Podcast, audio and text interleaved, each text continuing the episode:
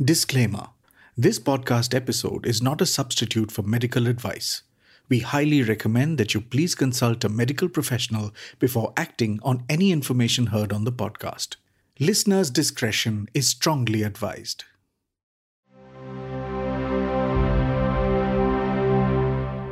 छोटे बच्चे को जब जन्म होता है जब उसका तो if the baby is little compromise या वीक हो तो हमें ये ज़रूर होता है कि जो लेडी बेबी है फीमेल बेबी है वो सर्वाइव कर जाएगी बतौर मेल के तो हम लोग हर बार ही खुश होते हैं अगर फीमेल बेबी हो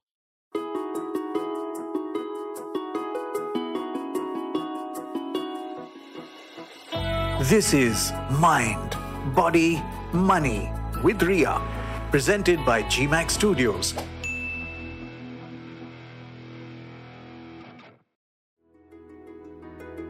Mind body money with me Riya एक इंग्लिश पॉडकास्ट है, जिसमें हम औरतों के मानसिक, शारीरिक और आर्थिक सेहत, यानी कि मेंटल फ़िज़िकल और फाइनेंशियल फिटनेस की बात करते हैं। आपके पास भी अगर कोई सवाल हो, आप लिख सकते हैं mind body money podcast at Gmail dot com पर। जवाब देंगे हमारे panel of experts mind body money के इस खास एपिसोड में आज मेरे साथ एक बहुत खास गेस्ट है।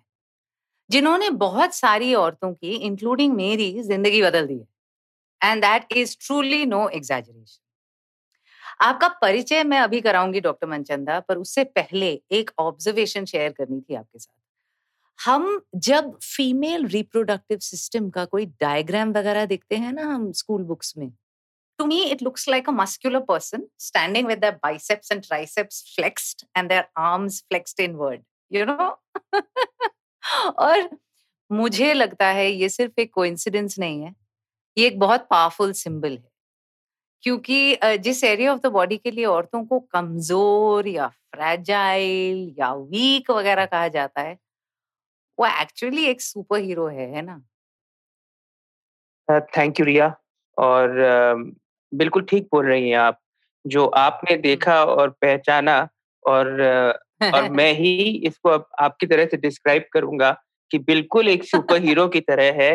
जैसे हम लोग सुपर हीरो को देखते हैं कि बिल्कुल मस्कुलर खड़े हुए हैं और यही लेडीज़ का और औरतों के इम्पोर्टेंस है और डिफरेंस है बाकी जो मेल पॉपुलेशन है उनसे कि उनमें सहनशीलता उनमें शक्ति कहीं ज़्यादा है और ये ना ही हम वैसे बोल रहे हैं मगर ये एक्चुअली साइंटिफिकली प्रूवन भी है। हम लोग जहाँ एक छोटे बच्चे को जब जन्म होता है जब उसका तो अगर थोड़े से कॉम्प्रोमाइज हो if the baby is little compromise या वीक हो तो हमें ये ज़रूर होता है कि जो लेडी बेबी है जो फीमेल बेबी है वो सर्वाइव कर जाएगी बतौर मेल के। तो हम लोग हर बार ही खुश होते हैं अगर फीमेल बेबी हो। और ये मेरे ख्याल से जैसे आपने बोला अंदरूनी कुछ इनकी शक्ति होती है जो सहनशीलता की और मजबूती की शक्ति होती है। तो आप बिल्कुल ठीक बोल रही हैं और जिस नज़रिए से आपने देखा है इसको मैं यही नज़रिया से देखूँगा इस डायग्राम को जो हम कहते हैं।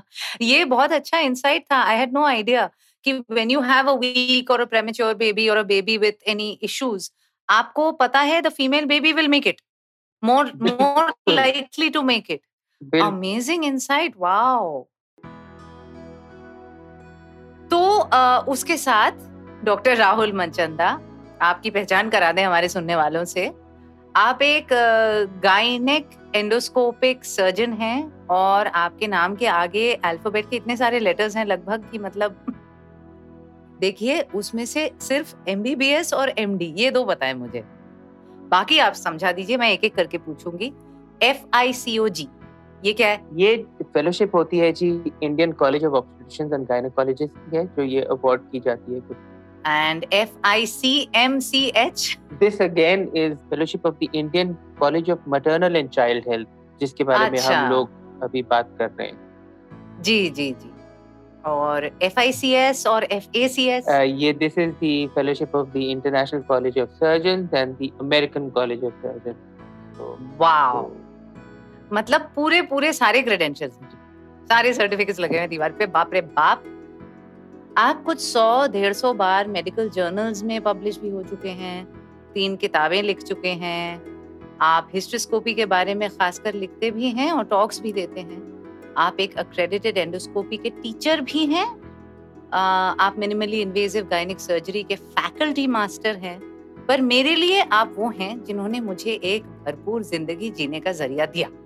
ये आपने जो इंट्रोडक्शन दिया थैंक यू वेरी मच मेरा छोटा सा इंट्रोडक्शन ये है कि मैं सीखने वाला हूँ। I am I try to learn from everything and that's why as you learn you teach and you learn also you know um and my roots actually stem from my family which is where all of us grow from और आप मानेंगे नहीं मगर ये मैं एक lady centric women centric family जी मतलब मैं I am surrounded by women and then I am also surrounded by women uh, in my profession so I actually besides these degrees and all I am fortunate enough to be in such a profession as well as surrounded by women uh, not only in my family but in my profession जी बिल्कुल and I'll take a second to tell uh, our listeners that uh, आपकी जो mom है she was my doctor as well. She was an incredible gynec, gynec surgeon, and uh, she transformed the lives of so many women in Delhi from right from the what the 60s, 70s, 80s, 90s.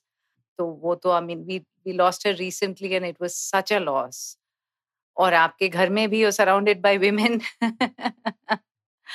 तो doc मैं पूछना चाहती थी आपसे uterus ovaries fallopian tubes vagina cervix एक औरत के physical ही नहीं मेंटल और इमोशनल हेल्थ के बहुत अहम हिस्से हैं yet there is so much hesitation awkwardness shame and sometimes even guilt when it comes to talking about one reproductive health ऐसा क्यों है? क्या आपके इतने वास्ट एक्सपीरियंस में इस झिझक और शर्म से उभर कर मेडिकल प्रोग्नोसिस पर फोकस करना मुश्किल रहा है कभी?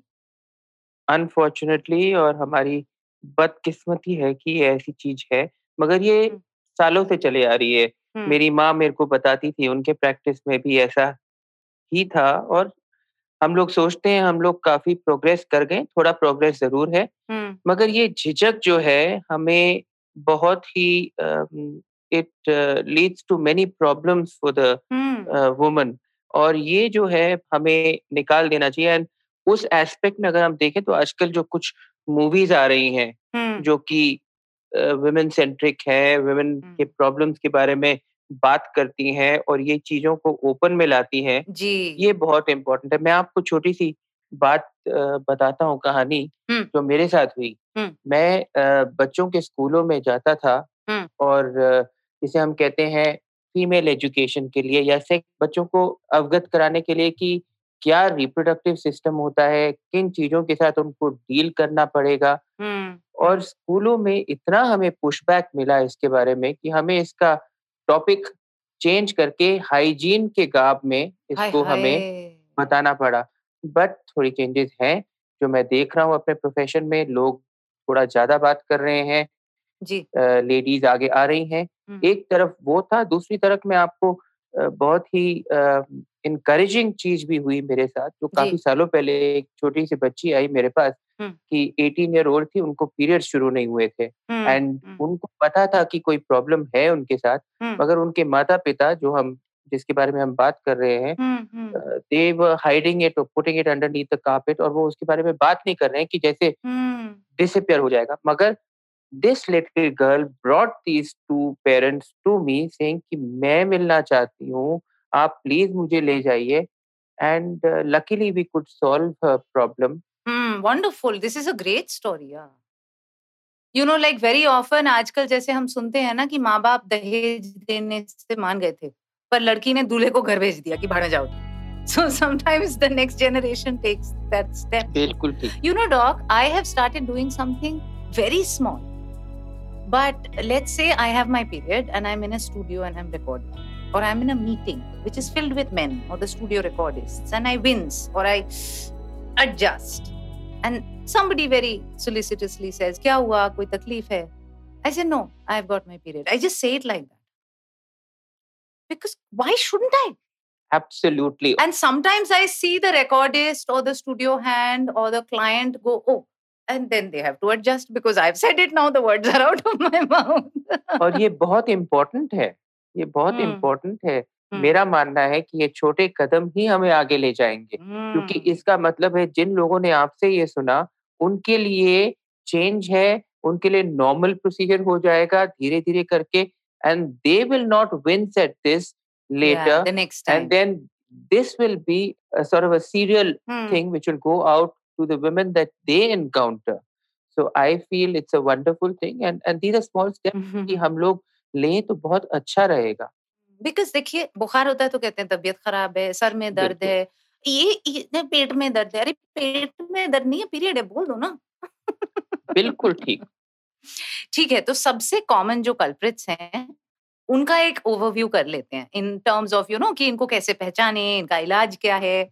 I know I am talking to a surgeon पर मैं ये भी जानना चाहूँगी इन सब के लिए इन्वेसिव प्रोसीजर्स के अलावा भी इलाज हैं क्या?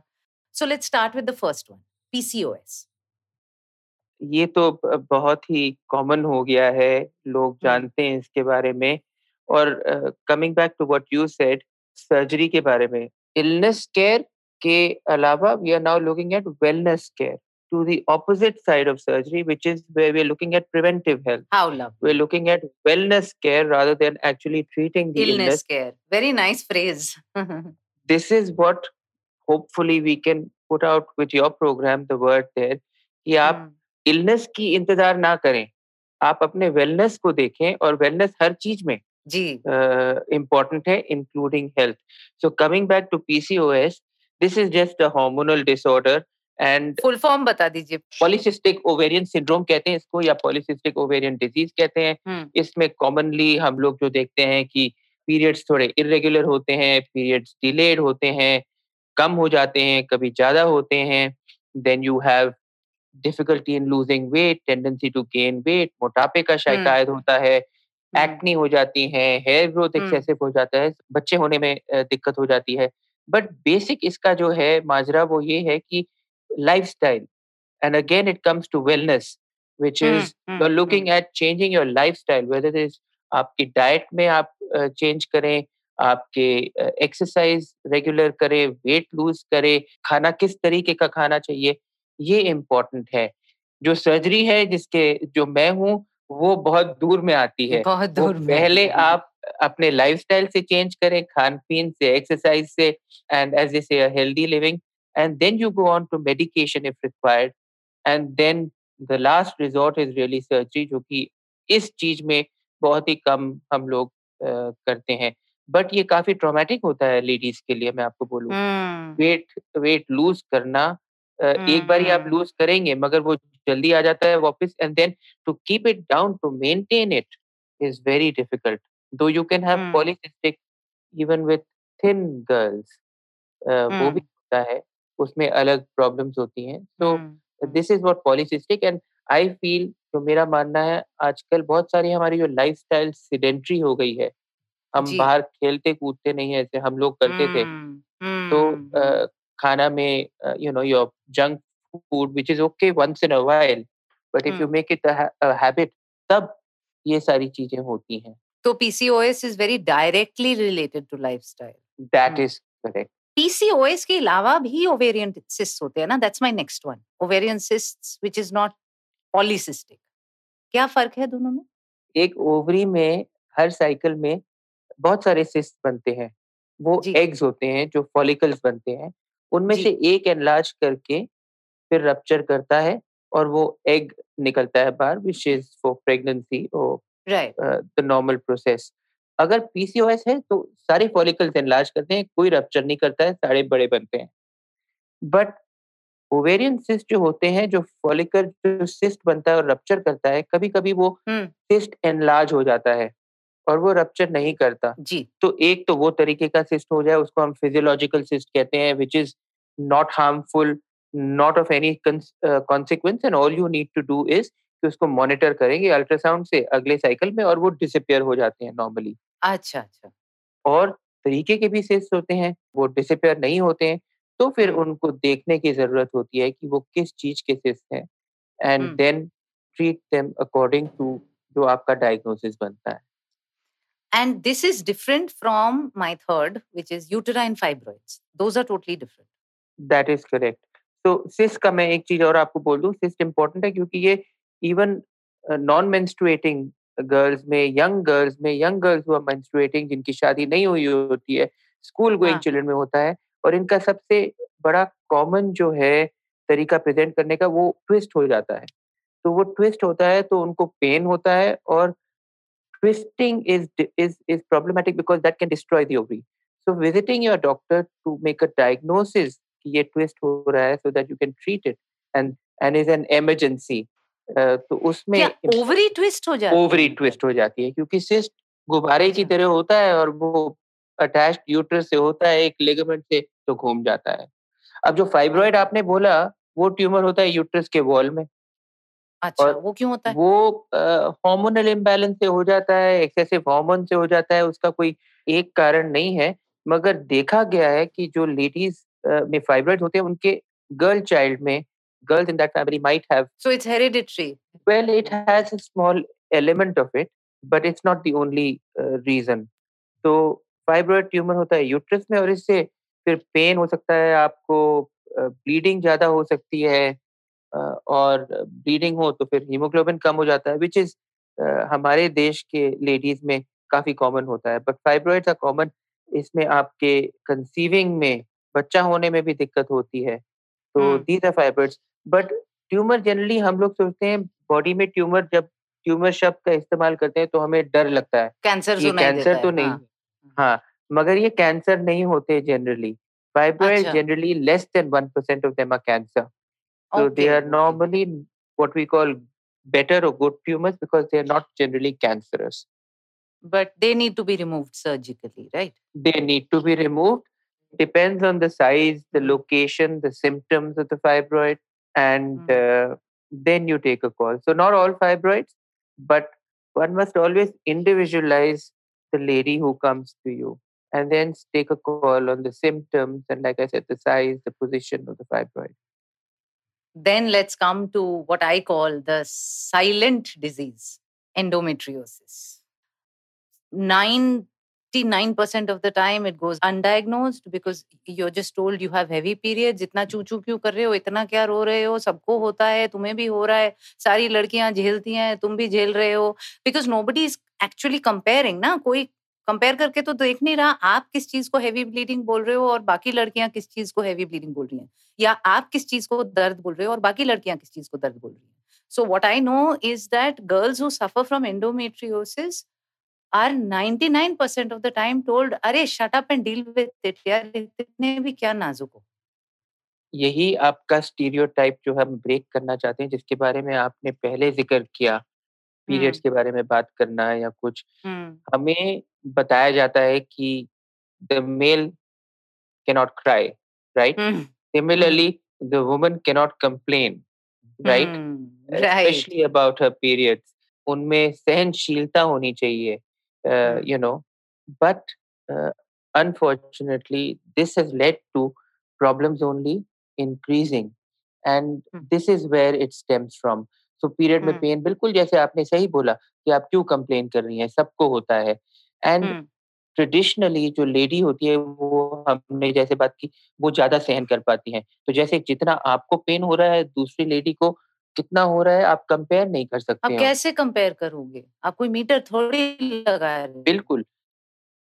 और uh, मेरे पास पेशेंट आते हैं ओपीडी में तो मैं जब पूछता हूँ कि आपको पीरियड में दर्द होता है it is to an extent of that they want to say no to me and then when I try and I say दर्द नहीं होता आपको? हाँ थोड़ा सा कमर में ना यहाँ दर्द होता है या यू you नो know, थोड़ा सा हेवीनेस होता है और मैं एक क्रोसिन खा लेती हूँ या you know So mm. if you ask them and go further deep into it, you will land into कि बहुत दर्द होता है और you know mm. they are hmm. at home they take off from work they have a hot water bottle on their tummies you will see marks at times i had a friend who was going through it and she had a mark on mm. her tummy because of this and i said you know what are you doing uh, और ये ladies ही ladies को बताती हैं So, what exactly is endometriosis? I would like the women who are listening to us right now to re-evaluate maybe a lot of painful periods and say, oh, could I have that and I've never got it checked? तो थोड़ा define कर दीजिए endometriosis ये होता है कि जो uterus की लाइनिंग होती है उसको हम एंडोमेट्रियम कहते हैं और हर पीरियड में ये लाइनिंग है वो शेड ऑफ़ होके बाहर निकलती है like which is your bleeding तो दिस इज़ द प्रोसेस अब वो जो लाइनिंग होती है जिसे हम एंडोमेट्रियम कहते हैं वो कभी कभार अंदर भी होती है ओवरीज पे होती है ट्यूब्स पे होती है यूट्रस के आउटर सरफेस पे होती है और जब तो फैल जाती है उसको जहाँ होना है उसके अलावा और कई जगह बिल्कुल और जब आप ब्लीड कर रही हैं तो ये जो फैला हुई एंडोमेट्रियम है ये भी ब्लीड करेगा जो आपकी लाइनिंग एग्जैक्टली exactly, तो वो वहाँ जमा हो जाता है। और इसको हम हाँ। कहते हैं एंडोमेट्रियोसिस जमा होता है तो दैट कॉजेज एडहीजन फाइब्रोसिस और ये पेन करता है। और दूसरे तरीके का एंडोमेट्रियोसिस है जो यही चीज़ सेल लेके यूट्रस के मसल वॉल में चला जाता है। तो वहाँ पे ब्लीड करता है तो यूट्रस का साइज़ इंक्रीज होता है वो वो भी बहुत ज़्यादा पेन करता है हेवी ब्लीडिंग करता है difficulty in having babies conception और कभी आपको एंडोमेट्रिस हो सकती है मगर आपको पेन बहुत कम हो रहा हो। ये भी होता है। तो ये इसको डायग्नोज करना बहुत इम्पोर्टेंट है। और ये कुछ लोगों के ही जहन में होता है मैं बोलूँ तो even a lot of the doctors are not aware of it Hmm. Uh, so you need to go to a person who will diagnose endometriosis for you because अगर इसको आप जल्दी पकड़ लेंगे और डायग्नोसिस बना लेंगे तो आप इसका फिर भी अच्छा इलाज कर पाएँगे। hmm. और अगर नहीं तो एंडोमेट्रियोसिस मेरा मानना ये है और आपके लिसनर इसको ना वो समझे दूसरी तरफ़ में मगर कुछ कुछ कैंसर से भी खराब होता है क्योंकि कैंसर का भी इलाज हो जाता है। इसका ऐसा है कि इलाज बहुत कम होता है अगर फैल जाए क्योंकि आपको इलाज के लिए हर सेल निकालना पड़ेगा। और वो सेल निकालना बहुत मुश्किल होता है। तो अगर जल्दी पकड़ेंगे तो आप इसका इलाज कर पाएँगे। और ये पेन बहुत होता है। आपकी लेडीज़ काम पे नहीं जा पाती हैं। क्वालिटी ऑफ़ लाइफ आपकी होती है। हाँ होती है हीमोग्लोबिन कम हो जाता है। It's a cycle that you need to break and diagnose mm. and you need to go to a person who is aware of it. So अगर पीरियड. में पेन होता है तो प्लीज़ आप अपने डॉक्टर से मिले अपने हेल्थ केयर प्रोवाइडर से अपने गायनेकोलॉजिस्ट से मिले और एंडोमेट्रियोसिस का उनको बोले डायग्नोसिस रूल आउट करने के लिए। ये इम्पोर्टेंट है क्योंकि आपको अगर अवेयरनेस है आपको अपने अपनी हेल्थ अपने हाथ में लेने की ज़रूरत है। और जाके ये अगर रूल आउट हो जाए तो फिर हम मान सकते हैं it can be physiological but this is important to rule out कि आपको एंडोमेट्रियोसिस नहीं है। Right So, coming to what you fundamentally do, Dr. Manchanda, uh, minimally invasive surgery exactly क्या होती है? थोड़ा अपने लिसनर्स को समझाते हैं ताकि अगर उन्हें ज़रूरत पड़े तो वो इन्फॉर्म्ड होकर एक्सेस कर पाए। This is change and advancement in surgeries जो होती हैं पहले बड़े बड़े कट होते थे पेट पे ऑपरेशन करने के लिए।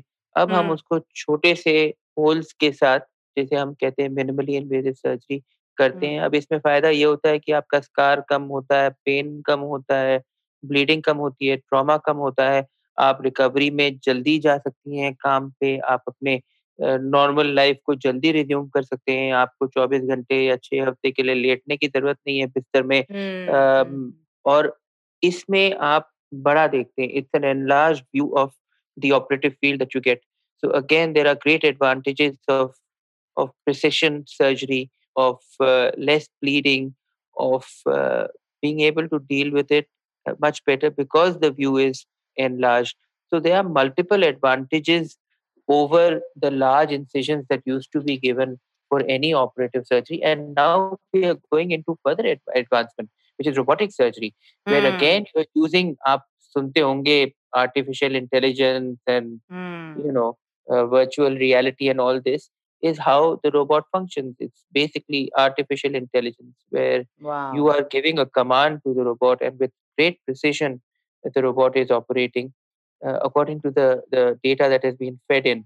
So robotic surgery is a great because again that allows you और आपको सब कुछ कैमरा के थ्रू एक स्क्रीन पे दिख रहा बिल्कुल बिल्कुल you are not looking at the patient's tummy as tummy. to say uh, you are looking at a screen and you're operating it's much nicer and better for the patient और पुराना जब ये आए थे अंदर टेक्निक्स तो they used to से कि the cost is more and that mm. is Hmm. prohibitive, which is what is happening with robotic surgery now. Mm. But Hmm. eventually, minimally हो invasive surgery, the cost is coming down because जहाँ हम्म, hospital में पाँच दिन रहना पड़ते थे पाँच दिन की दवाई पाँच दिन के डॉक्टर्स की फ़ीस हॉस्पिटल के बेड चार्जेस वो सारे आपके चले जाएँगे क्योंकि आपको छुट्टी योर डिस्चार्ज बिल्कुल next day twenty four hours के अंदर राइट आप डिस्चार्ज हो जाते हैं नहीं तो और कॉस्ट की बात हम ज़रूर करेंगे because this podcast is called mind body money हाँ बिल्कुल। मनी भी एक एस्पेक्ट है जिस पे हम ज़रूर आएँगे थोड़ी देर में। बट हेल्थी हेल्थी ये आपको बता आप बताएँगे हम श्योर आप प्रोग्राम्स करेंगे और आगे।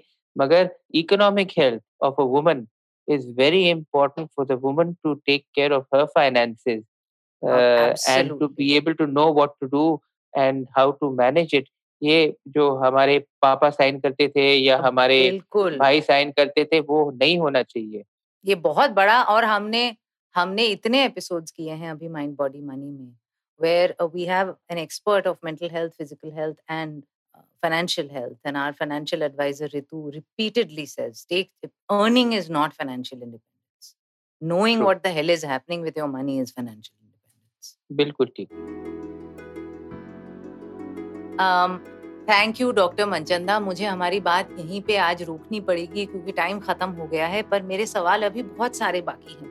इसलिए हम आपसे फिर अगले हफ़्ते अगले थर्सडे ज़रूर जुड़ेंगे on this very very critical episode of mind body money where we discussing female reproductive health Thank you very much for having me, Ria, and I and I look forward to the next episode and talking to you more and discussing what is very very important in our uh, country and society, which is women's health and which is my priority, and not only because of my profession but because of my family, where I have my little babies and I have my wife.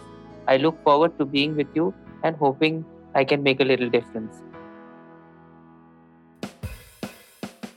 That was Mind, Body, Money with Ria, presented by GMAX Studios. This podcast was produced by RM Word Pictures. Audio design Indranil Bhattacharjee.